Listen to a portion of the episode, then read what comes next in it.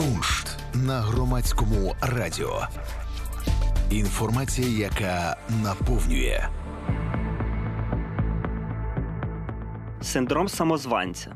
Чи виникало у вас колись відчуття, що ви не заслуговуєте на свій успіх? Це відчуття властиве багатьом людям і має назву синдром самозванця.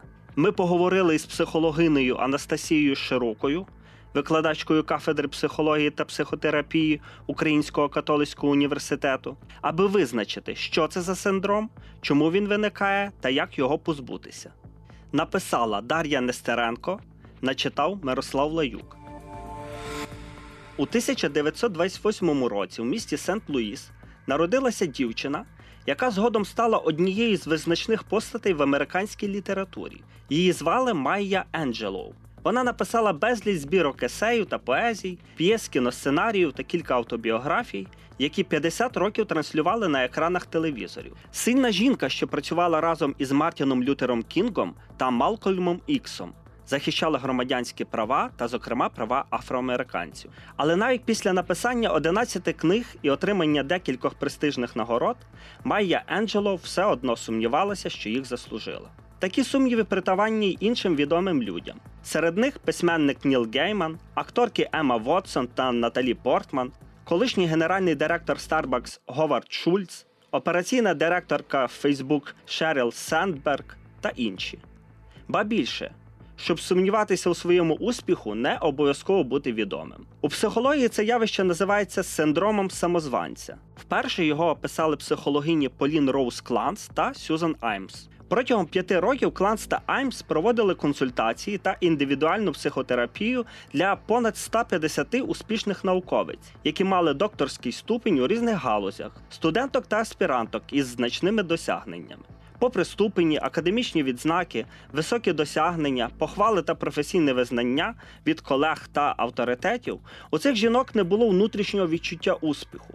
Вони вважали себе самозванками, були переконані, що вони нерозумні, що їх помилково прийняли в аспірантуру або що їхні досягнення випадкові. Кланс та Аймс дали цьому явищу визначення «синдром самозванця» і у тисяча дев'ятсот сімдесят восьмому році опублікували статтю про своє дослідження «Синдром самозванця у жінок, що досягли успіху. Динаміка і терапевтичне втручання». Згодом феномен зафіксували у багатьох інших людей, незалежно від статі, раси, віку чи сфери діяльності. Як і більшість психологічних явищ, синдром самозванця виникає внаслідок взаємодії багатьох причин. Чутливість до критики, схильність ідеалізувати, бажання жити в згоді з іншими і відповідати їхнім очікуванням, або нездоровий перфекціонізм. Виховання відіграє важливу роль у формуванні синдрому самозванця. Якщо батьки перевантажують дитину своїми очікуваннями і мало враховують її реальні можливості, то вона виростає невпевненою в собі та своїх силах, закривається та починає гризти себе бажанням відповідати цим очікуванням. Додайте до цього зовнішні обставини, навчання або роботу з високими вимогами, і синдром самозванця вам забезпечено. Людина із синдромом самозванця вважає, що насправді вона не така вже здібна та успішна, як здається на перший погляд. Її часто непокоїть сумніви щодо результатів своєї праці, які у більшості випадків вона схильна знецінювати. Нічого особливого, просто пощастило. Добре, що не осоромилась. Але говорити про це відкрито вона боїться, тому здебільшого переживання так і залишається всередині. При сильно вираженому синдромі самозванця людина взагалі перестає брати на себе відповідальність та починає уникати ситуацій, у яких її можуть вивести на чисту воду. А раптом цього разу не вийде, і всі нарешті дізнаються, що я не настільки компетентна чи розумна. Це заважатиме їй робити те, що допоможе досягти успіху. Податися на стажування чи грант, поділитися хорошою ідеєю з колегами чи подати резюме на роботу своєї мрії. На це також вказують дослідження. Студенти із вираженим синдромом самозванця рідше беруть участь у навчальних та волонтерських проєктах, а науковці рідше публікуються, беруть участь в конференціях та подаються на гранти.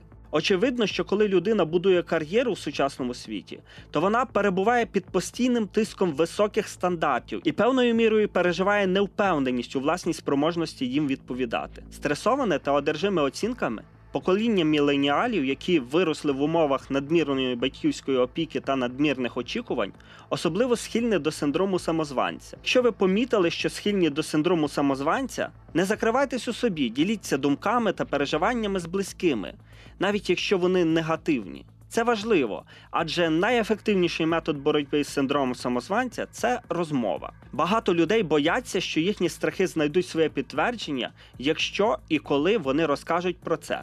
Навіть після похвали чи підтримки ви все ще можете боятися, але якщо ви знаєте свої страхи, вам може бути легше з ними боротися. Також вам може полегшати, якщо хтось із близьких відчуває те саме. Спробуйте об'єктивно оцінити свої досягнення.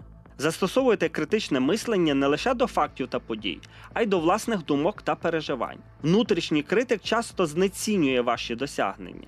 Поставте це під сумнів. Підтримайте себе, коли у вас щось не виходить. Якщо вам це важко, уявіть, що вам потрібно підтримати друга.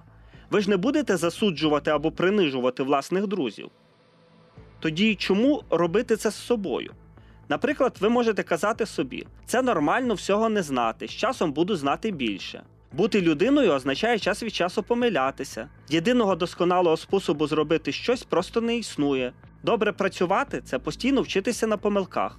Якщо вам важко впоратись із негативними почуттями та емоціями, і ви розумієте, що вони нікуди не зникають, не засуджуйте себе. Не все вдається із першого разу. Можливо, у такому випадку вам потрібно звернутись до психотерапевта. І це нормально, адже синдром самозванця часто виникає внаслідок складних процесів психіки та психологічних травм. Зрештою, у житті повинні бути речі, стосовно яких ви не озираєтеся в пошуках оцінки та підтвердження.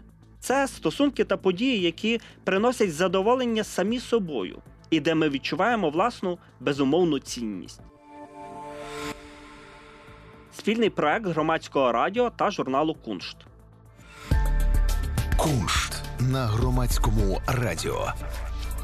Інформація, яка наповнює.